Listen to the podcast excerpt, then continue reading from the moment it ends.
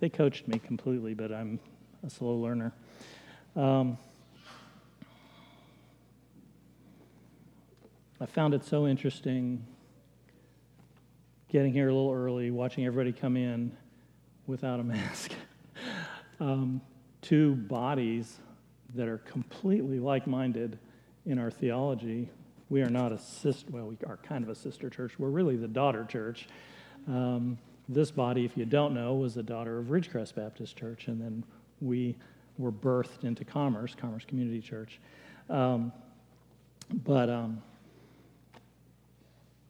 Probably because I'm one of the elders, and for the last year and a half before I retired from CareVide in June, I lived COVID. I mean, I wasn't seeing patients because I'm old, I'm high risk, but I was writing policies that were being revised like every other day.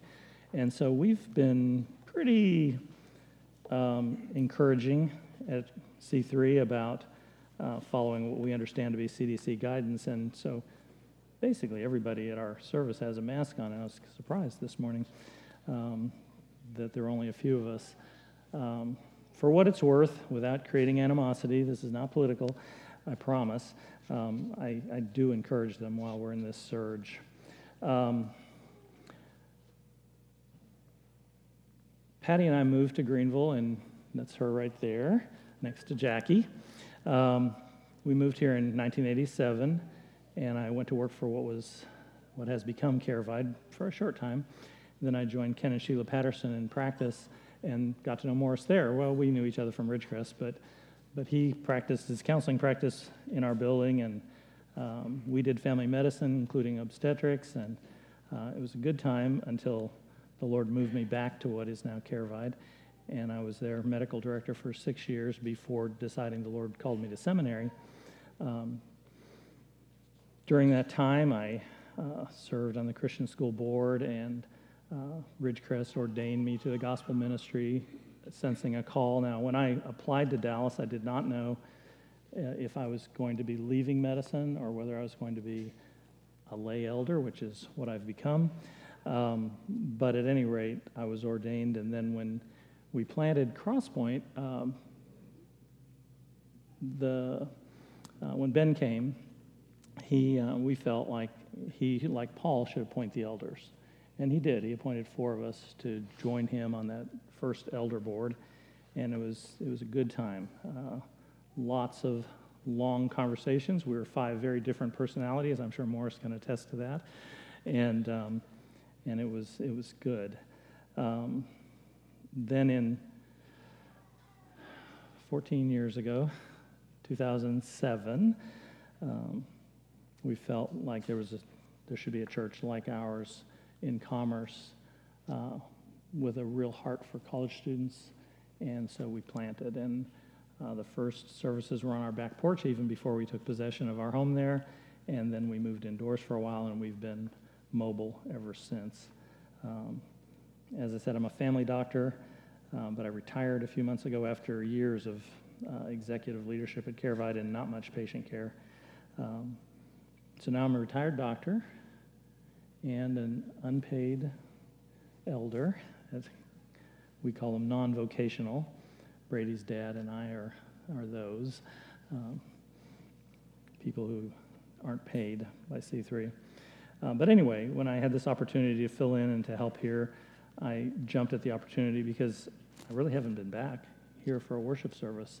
If you remember your old King James passage about husbands, they're to leave their wives or leave their family and cleave to their wives. And I've kind of adopted that in other things. I've not been back to Ridgecrest since we left there, and I've not been back here to worship since we left. Leave and cleave. I try to focus on the people that are right in front of me.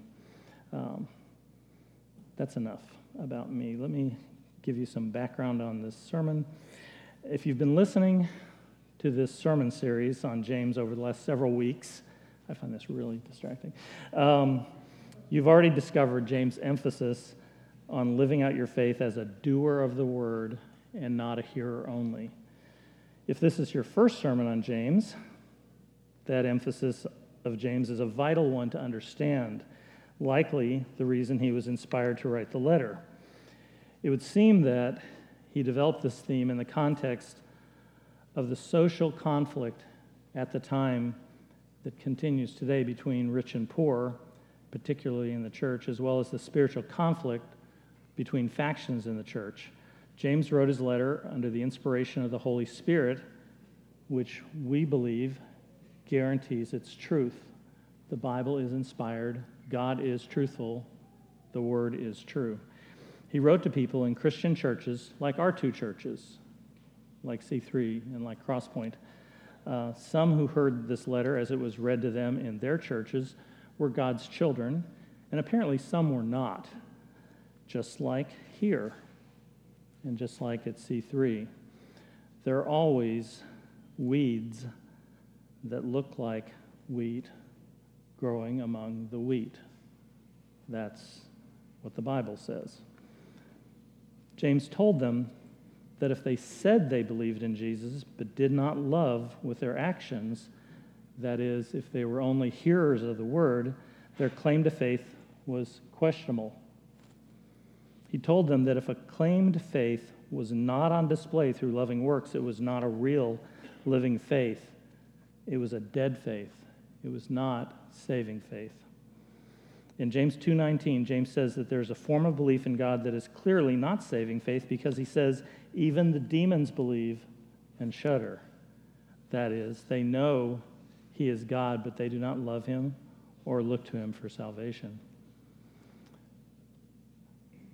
I would like to point out something that I hope every member of this body knows, but that some present may not know, that we were all of us, at one time dead spiritually, before the Lord gave us a new spiritual heart. Those of us who are believing now cannot boast over our family members, our friends, our acquaintances who do not yet believe. Our faith was a gift, not something we deserved. It was not a work of our will, but of God's will. It was a display of his providence in our lives.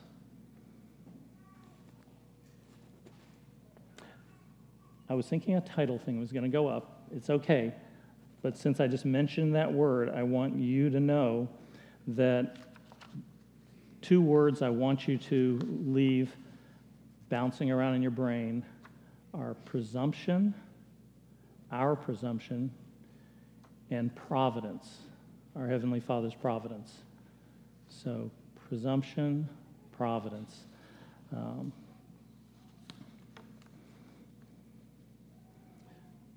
Again, our faith was a display of his providence in our lives. Let's read from Paul's letter to the Ephesians, chapter 2, if you'll turn there. And I'll read it, starting in verse 1, Ephesians chapter 2.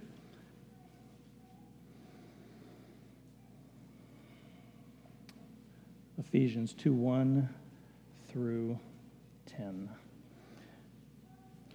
And you were dead in the trespasses and sins in which you once walked, following the course of this world, following the prince of the power of the air, the spirit that is at work in the sons of disobedience, among whom we all once lived, the passions of our flesh carrying out the desires of the body and the mind, and were by nature children of wrath, like the rest of mankind. But God, two really important words, but God, being rich in mercy, because of the great love with which he loved us, even when we were dead in our trespasses, made us alive together with Christ. By grace you have been saved, and raised us up with him, and seated us with him in the heavenly places in Christ Jesus, so that in the coming ages he might show the immeasurable riches of his grace in kindness toward us in Christ Jesus. For by grace you have been saved through faith, and this is not your own doing. It is the gift of God, not a result of works, so that no one may boast. For we are his workmanship, created in Christ Jesus for good works, which God prepared beforehand that we should walk in them.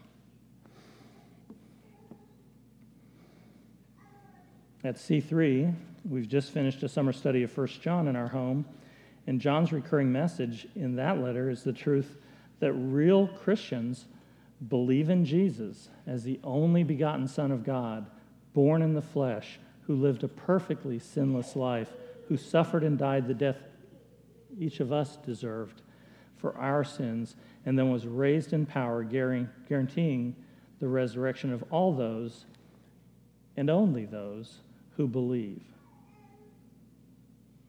That Jesus, not some watered-down universalist Jesus. John goes on to make it clear that true believers also obey Jesus' commandments and love God and his children.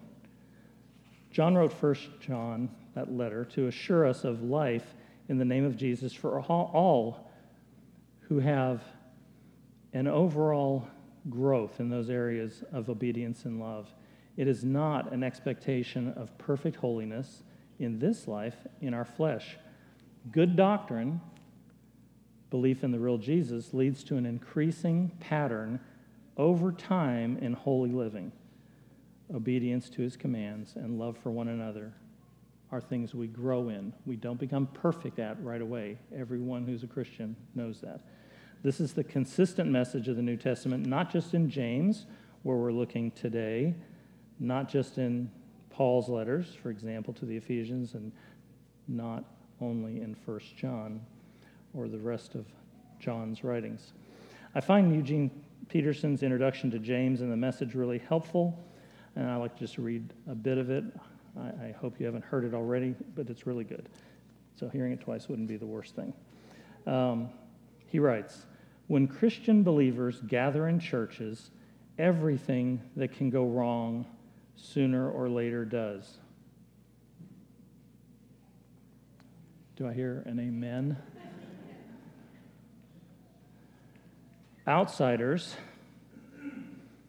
on observing this, conclude that there is nothing to the religious business except, perhaps, business, and dishonest business at that. Insiders, church members, see it differently. Just as a hospital collects the sick under one roof and labels them as such, the church collects sinners. Praise God. I've read this a dozen times and it just kind of made me tear up a little. Sorry about that. Many of the people outside the hospital are every bit as sick as the ones inside, and their illnesses are either are undiagnosed or disguised. It's similar with sinners outside the church. So Christian churches are not, as a rule, model communities of good behavior. We sometimes pretend, don't we, on Sunday mornings, but that's not Peterson there. They are, rather, places where human misbehavior is brought out in the open, faced, and dealt with. The letter of James shows one of the church's early pastors skillfully going about his work of confronting, diagnosing, and dealing with areas of misbelief and misbehavior that had turned up in congregations committed to his care. Deep and living wisdom is on display here, wisdom both rare and essential. Wisdom is not primarily knowing the truth, although it certainly includes that. It is skill in living. For what good is a truth if we don't know how to live it? What good is an intention if we can't sustain it? So today we're going to hear James in this letter, breathed out by God, confronting, diagnosing, and dealing with a particular area of misbelief and misbehavior, as Peterson calls them. This misbelief is our presumption that we have control over our own lives. The misbehavior is our tendency to act out of this misbelief by not acknowledging and honoring God for his providence in our lives. Bad doctrine regularly leads to bad living. My goal this morning is that we will all move away from an attitude of presumption to an understanding of and love for God's providence in our lives and that this will change how we think and how we live, and that God will be honored by this change that he brings about by his Spirit through the preaching of his word. I also hope we'll be more and more doers of the word and not hearers only, to the glory of our Lord Jesus Christ. Are you a prayerless planner sometimes? All the time? I am. Do you put together 1 year, 5 year, and 10-year plans for your life without acknowledging God's providence? I've done this, but now the plans do tend to be shorter. I'm old, 67. Who knows how much time is left? Maybe not 10, maybe not one, maybe not a day. Do you try to get all your ducks lined up without praying? I do. Do you try to do everything you can without prayer to limit bad things happening to you, or if you have a family, to your spouse and kids? I do. Do you have the tendency to look to science and medicine for answers, like counseling plans, medical prescriptions, surgical solutions, before you even think about praying? I do. Professional danger, I think. Do you trust science and medicine more than God? I don't think I do this in my mind. However, my behavior might sometimes argue against that head knowledge. In those times, am I a hearer of the word and not a doer? Probably. Probably so. It should be clear from my answers to those questions that I needed to study this passage more than most of you need to hear my explanation of it. In your weakness, I am made strong, the Lord said to Paul, right? So hopefully this will help all of us. My role in this pulpit, as I understand it, is to try to practice expository preaching. I believe that's what's always done here too, which is the communication of a biblical concept derived from and transmitted through a historical, grammatical, literary study of a passage in its context, which the Holy Spirit first applies to the personality and the experience of the preacher, and then through him to his hearers. It's not supposed to be my opinions. It's supposed to be God's word explained accurately and applied to our hearts. Please receive this word with all eagerness, examining the scriptures daily to see if these things are so. It's my encouragement to you, just as the Berean Christians did with Paul when he taught them. Be more noble like them. See Acts 17, 10 and 11, if you want to check out that story if you're not familiar with it. Essentially, Paul was encouraging people to check him. Make sure that what he was teaching is right. Don't leave here and never think about James 4, 13 through 17 again. Don't think. I want you to think about presumption and providence again. Check my words. Again, Acts 17, 10, 11 tells us how we should receive preaching and teaching in the church. I'm going to read James 4, 13 through 17 all together first. I think it's the habit here. Have everybody stand for the reading of God's word.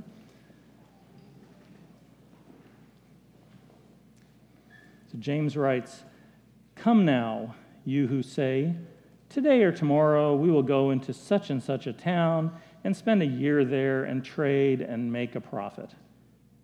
Yet you do not know what tomorrow will bring. What is your life? For you are a mist that appears for a little time and then vanishes. Instead, you ought to say, 'If the Lord wills, we will live and do this or that.' As it is, you boast in your arrogance. All such boasting is evil. So, whoever knows the right thing to do and fails to do it, for him it is sin."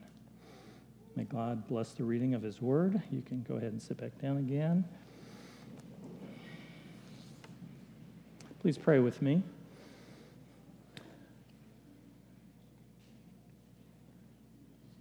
Father, you know that apart from Jesus, none of us can do anything good. I can't share your word truthfully. People can't receive it with open hearts. None of us can do this apart from your Son. We pray that you would fill us with your Spirit, that you would enable me to preach and all of us to hear. We trust you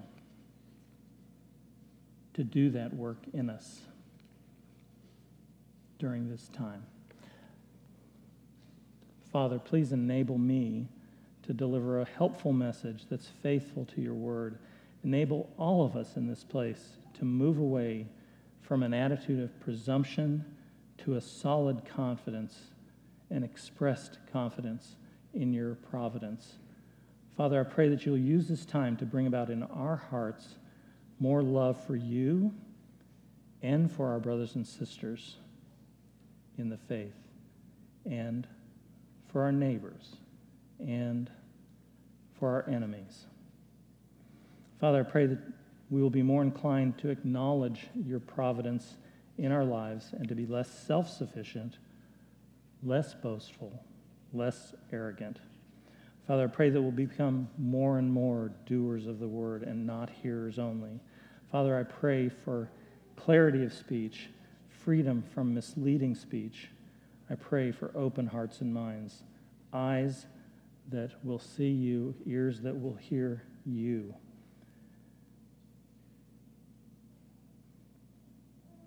Father, we pray for saving work in our lives through this time in your word. Save the unsaved. Keep saving your children. We pray that we'll be under the influence of the Spirit this entire time. And Father, lastly, I just want to lift up Crosspoint as they search for a vocational pastor and preaching pastor, I guess the same role. I pray that you will bring the perfect person for them in your perfect timing. We ask all these things in the name of your Son, Jesus Christ. Amen. First off, I feel like I need to tell you what I understand to be the definition of the word providence, since I used it in my title, and I want you to leave thinking about the sharp contrast between presumption on our part and God's providence.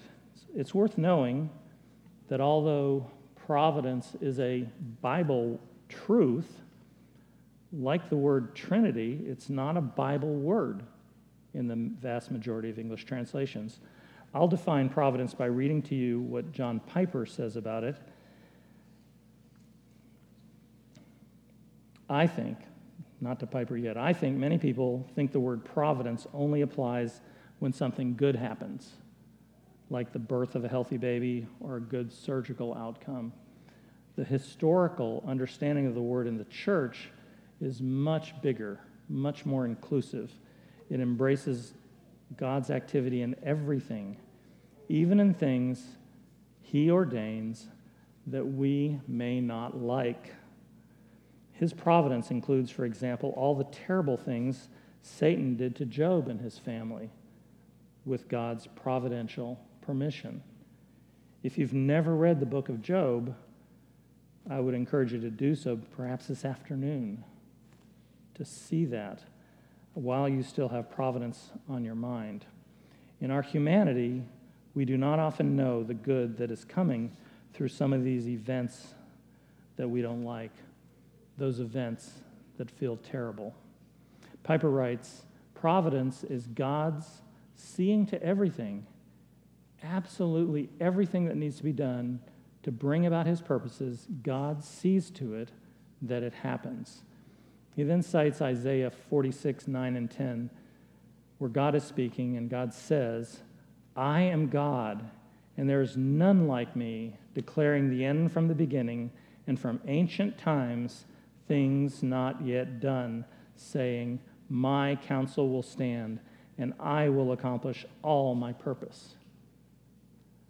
Piper also points to the Westminster Confession of Faith, chapter 5, entitled Of Providence, which reads, God the great creator of all things, doth uphold, direct, dispose, and govern, does uphold, direct, dispose, and govern all creatures, actions, and things, from the greatest even to the least, by his most wise and holy providence, according to his infallible foreknowledge and the free and immutable counsel of his own will, to the praise of the glory of his wisdom, power, justice, goodness, and mercy. Pretty comprehensive. Okay, let's see what James has to say now in chapter 4, verses 13 through 14. I'll read 13 again to remind us, if you're not looking at your Bible. Come now, you who say, today or tomorrow we will go into such and such a town and spend a year there and trade and make a profit. Come now is an attention-seeking command. It draws people in. It's used here to make it clear that James is shifting to a new topic than the one you completed last Sunday. He then describes a person with a presumptive attitude, a person who is presumptuous.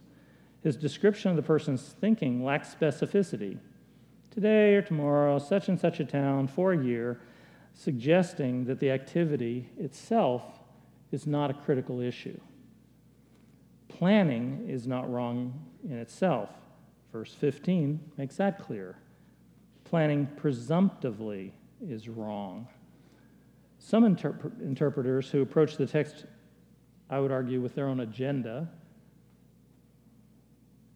At seminary, they call that preaching eisegetically instead of exegetically, bringing your own mind into the text.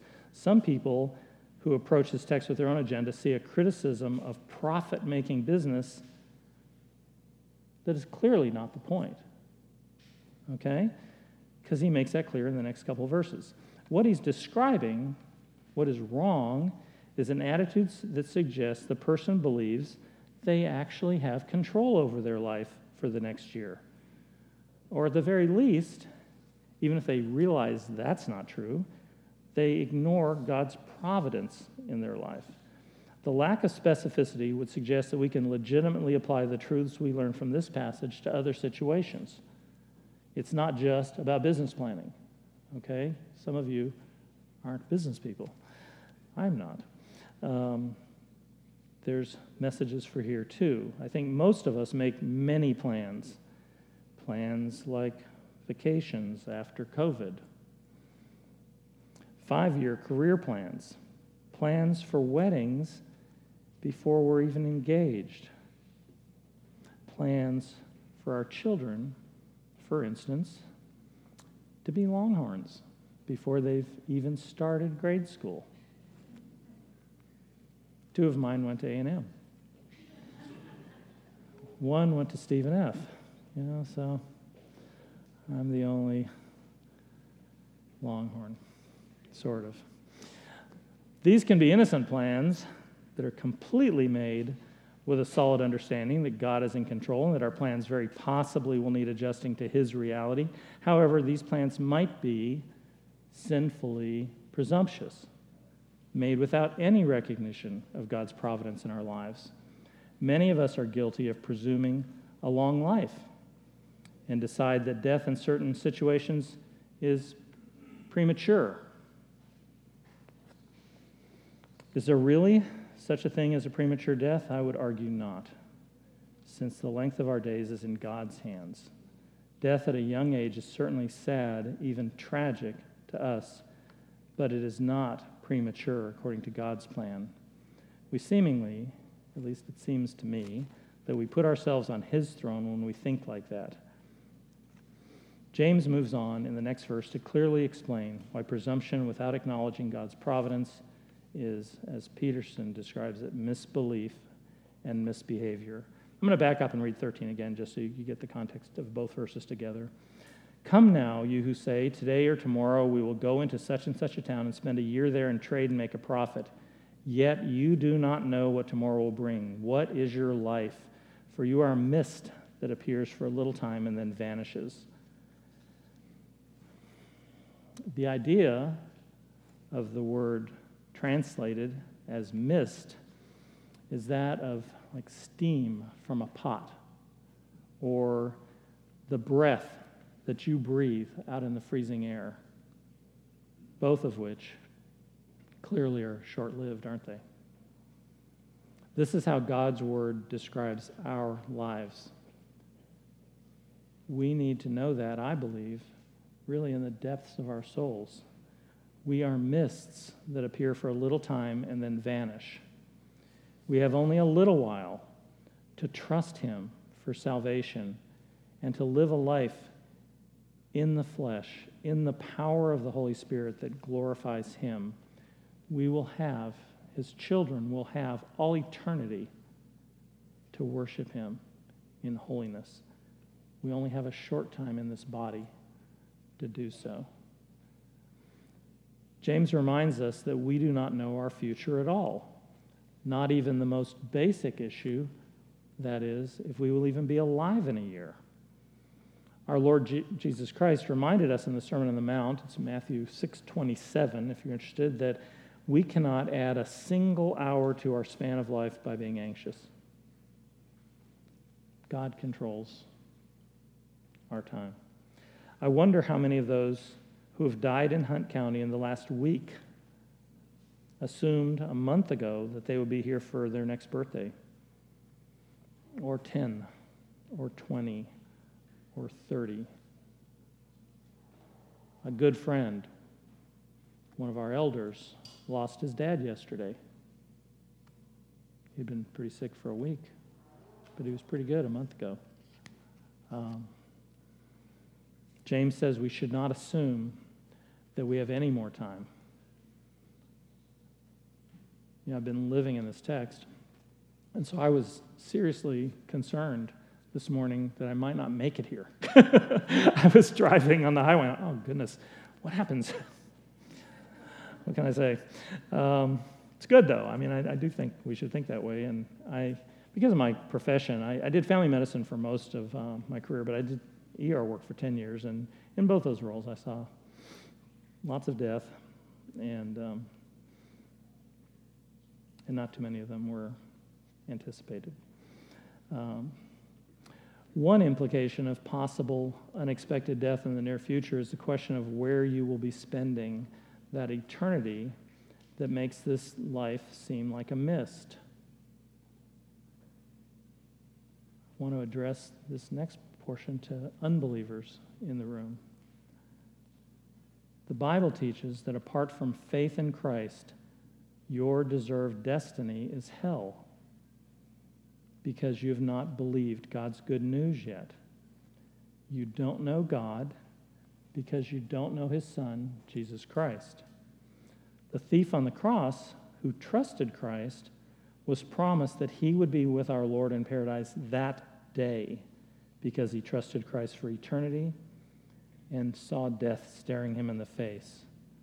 Maybe if we saw death staring us in the face and we were unbelieving, we would come to repentance and faith through the power of the Spirit.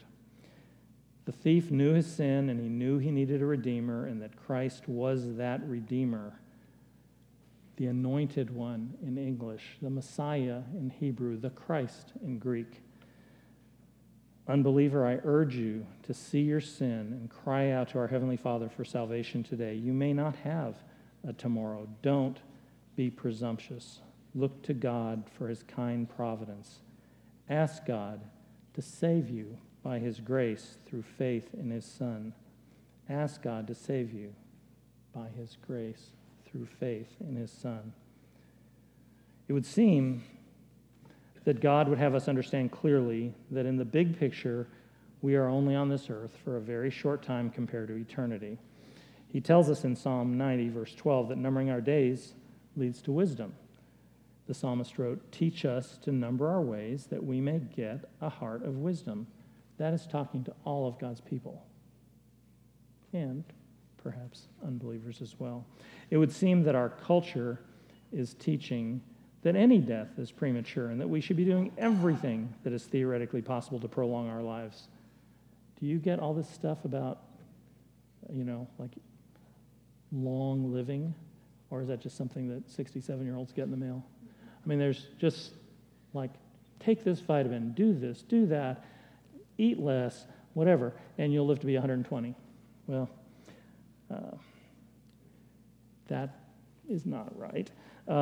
It seems prudent to embrace common wisdom regarding health habits and useful therapeutics. It does not seem wise to be anxiously pursuing hope through science and medicine only.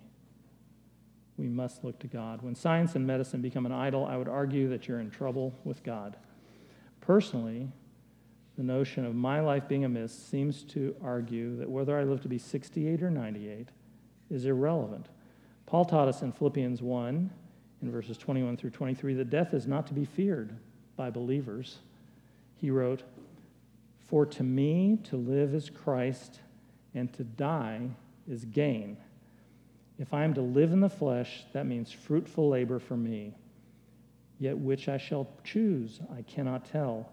I'm hard-pressed between the two. My desire is to depart and to be with Christ, for that is far better." He goes on to talk about the fact that he expects to stay because he understood people needed him still. But he makes it clear, inspired by the Holy Spirit, that it is far better to be with the Lord. So I'm ready to embrace the notion that when my work is done, I am done. And I encourage you to embrace that notion too. I love my wife and my kids and my grandkids, but I do not understand those who fear death because they will lose time with loved ones. To be with Jesus is far better. James continues in verse 15 as he writes, Instead of being presumptuous, you ought to say, if the Lord wills, we will live and do this or that. James now makes it clear that it is God who determines the length of our lives.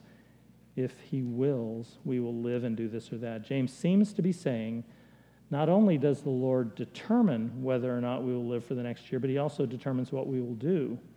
This appears to agree with Proverbs 16:9, where it says, "The heart of a man plans his way, but the Lord establishes his steps." This is God's providence on display. Reading the same Piper writing on providence again, he says, "Providence is God's seeing to everything, absolutely everything that needs to be done to bring about his purposes. God sees to it that it happens."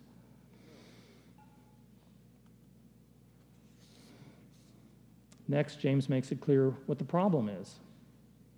"As it is, you boast in your arrogance. All such boasting is evil." I think it should be clear that James says such boasting in our arrogance is evil because it's presumptuous. Demonstrates that when we think presumptively, we have a very exaggerated sense of our own importance. When we think this way, we deny God's providence. We seem to think we are God and he is not. How long we live or how short our life is are both examples of his providence as he displays his omnipotence, his infinite power. Does it surprise you that something many of us do all the time without thought is called boasting, and that we are called arrogant for doing it, and that such arrogant boasting is evil? Is your immediate reaction to think something like, "That's ridiculous. All I did was express a business plan. All I did was presume that my child would live for another year because the average life expectancy is in the 70s or 80s. Is James wrong? Is that what's causing you to react that way to the notion that having a plan and not mentioning God is arrogant, boasting, and evil? Is James wrong? Well, first, let me just say something most of us in this room know. James is not wrong. 2 Timothy 3, 16 and 17 tells us, "All Scripture is breathed out by God and profitable for teaching, for reproof, for correction, and for training in righteousness, that the man of God may be complete, equipped for every good work." All Scripture is breathed out by God. God is truth, the truth. His word is true as well. He can't lie. So what he inspired through James, breathed out through James, is not wrong. So what do you do when something you might do on a daily basis is called evil? Let's look to verse 17 and then back to 15 for an answer. So whoever, James writes, knows the right thing to do and fails to do it, for him it is sin. And then back to 4:15. Instead, you ought to say, if the Lord wills, we will live and do this or that. What's the right thing to do? To trust and acknowledge in words expressed out loud God's providence, to believe that he knows what is best for the good of his children and for his glory, and to say so out loud. So what's the sin? In this case, it's a non-action. You fail to do it. It's a passive sin. It's failing to acknowledge that God's will determines our destiny. The other side of that coin is to presume we control our future. Don't be presumptuous. Trust God's providence. Say the words. I have a good friend, Eric knows him, who's very conscientious about inserting the phrase "Lord willing" into a sentence whenever he's talking about future plans or hopes. I'll text him and say, can we get together and discuss Calvin next Sunday morning, which we do most Sunday mornings. And he'll say, yes, Lord willing. At first, I found it kind of annoying, but the more time I've spent with him, the more I've come to understand that he's sincerely trying to be obedient to this text. And so now I'm doing it more than in the past. I do believe the simple act of saying something to the effect that God's will is supreme over all our planning is a good thing to do, and is consistent with what James is teaching in this text. Acknowledging out loud the fact that God controls the length of our lives also seems to be good. What I'm not doing, what I'm not encouraging here, is for you to insert this phrase or one like it as some sort of good luck mantra that will keep God's punishment away, resulting in a longer life for you or a good result for some other plan you have. I do not recommend superstition. James simply seems to be saying that we should always have a clear knowledge that it is God's providence that determines all things in our lives, and that we should acknowledge that truth and praise him for it. He is the all-powerful, infinitely wise, perfectly loving Father of all who believe in his Son. And we can trust that all his providential choices for us are for our good and for his glory. Might it make a difference in the lives of some people in your circle of acquaintances if you routinely acknowledged God's providence as you were talking about appointments, get-togethers, that you didn't talk about going to a meeting with your boss without saying, if God's willing and I'm still alive, I will be there, so that your boss hears that testimony to God's providence. Might annoy him at first, but it's good and it's true. Now, let's think back to this core truth of the letter of James, that faith apart from works is dead. If you've wondered this morning or over the last several weeks as you've been hearing this book, whether or not you're truly saved, whether your faith is alive or dead, whether it's real or imagined, I would encourage you to cry out to God just as you are, begging him to change your heart and your life choices, enabling him to trust you more. I would encourage you going forward to participate in his means of grace, things like reading your Bible, praying, worshiping in community, attending a small group, memorizing scripture. The list goes on. Think about, this is radical, think about the seemingly radical idea of spending more time with God through his means of grace over the course of your week than you do with all your screens, doing other things for entertainment. As you practice these means of grace, asking God to make you more like Christ through them, desiring deeper communion with God through them, he promises to give you true and living faith if you're not believing. All who cry out to him, he responds to. For the believers, he promises to increase your faith through your desperate use of means of grace, trusting the Spirit to change you. Over time, the Spirit will give you a confident assurance that you are, in fact, our Heavenly Father's child. That is the Christian walk. Cry out to God to give you a new heart, to change your heart, and at some point in that process, he also gives you clear assurance that you're his.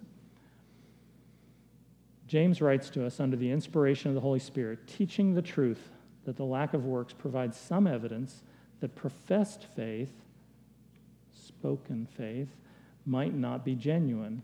It's the hypocrites, like the Pharisees of Jesus' time, who profess a faith they do not possess, who may not do the things that would be consistent with their professed faith.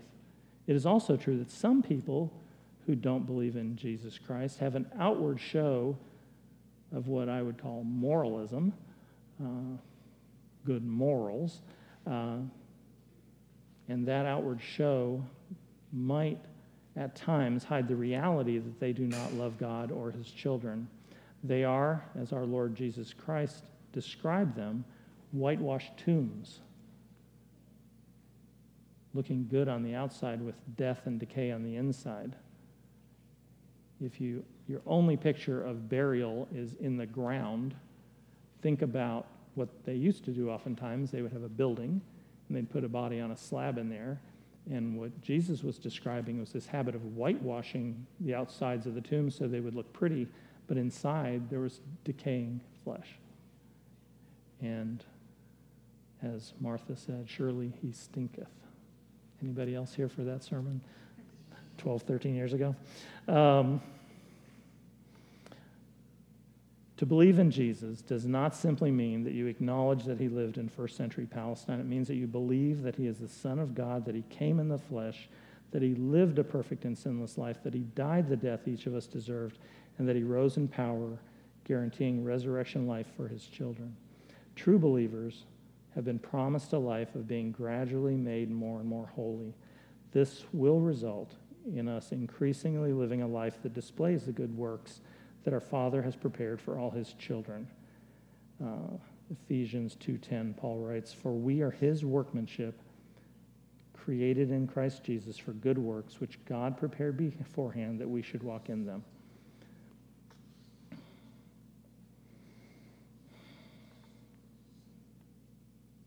A good work specifically tied to this text is expressing God's providence to those around you. If anything I've said today, or any of the songs we're about to sing, or anything else the Holy Spirit has used in your life recently has caused you to believe in Jesus for the first time, please approach one of the Crosspoint elders or deacons or members after the service and let them start the process of introducing you to the life of a disciple of Jesus in this church. Also, if you would like someone to pray with you, please don't hesitate to ask me or anyone else here. It's entirely possible, perhaps likely, that something I've said has reopened an old wound from a memory of a time in your life where God's providence resulted in pain in your life. Just because he is perfectly good and perfectly loving and all-powerful, it does not follow that events he has allowed into our lives always feel good. Often, God allows very painful events into our lives for his hidden purposes. But if you are his child by grace through faith, these events are always for your good and for his glory. Let's pray. Our Heavenly Father, may your name be praised above all others. May you be honored for your providence in our lives. We beg you to remove presumption from our hearts. Enable us to know that apart from you, we can do nothing good, and that you determine our paths. Father, please open the eyes of any unbelievers present to the beauty of your Son, our Lord Jesus Christ, and give them grace to believe. Give each of us the grace necessary to be obedient to your commands, to love you with all our hearts, minds, souls, and strength, and to love our neighbors as ourselves. May we be known, Father, as Christians because of our love for one another. We pray these things in the name of your Son, Jesus Christ, and in the power of your Spirit. And all God's people said, Amen.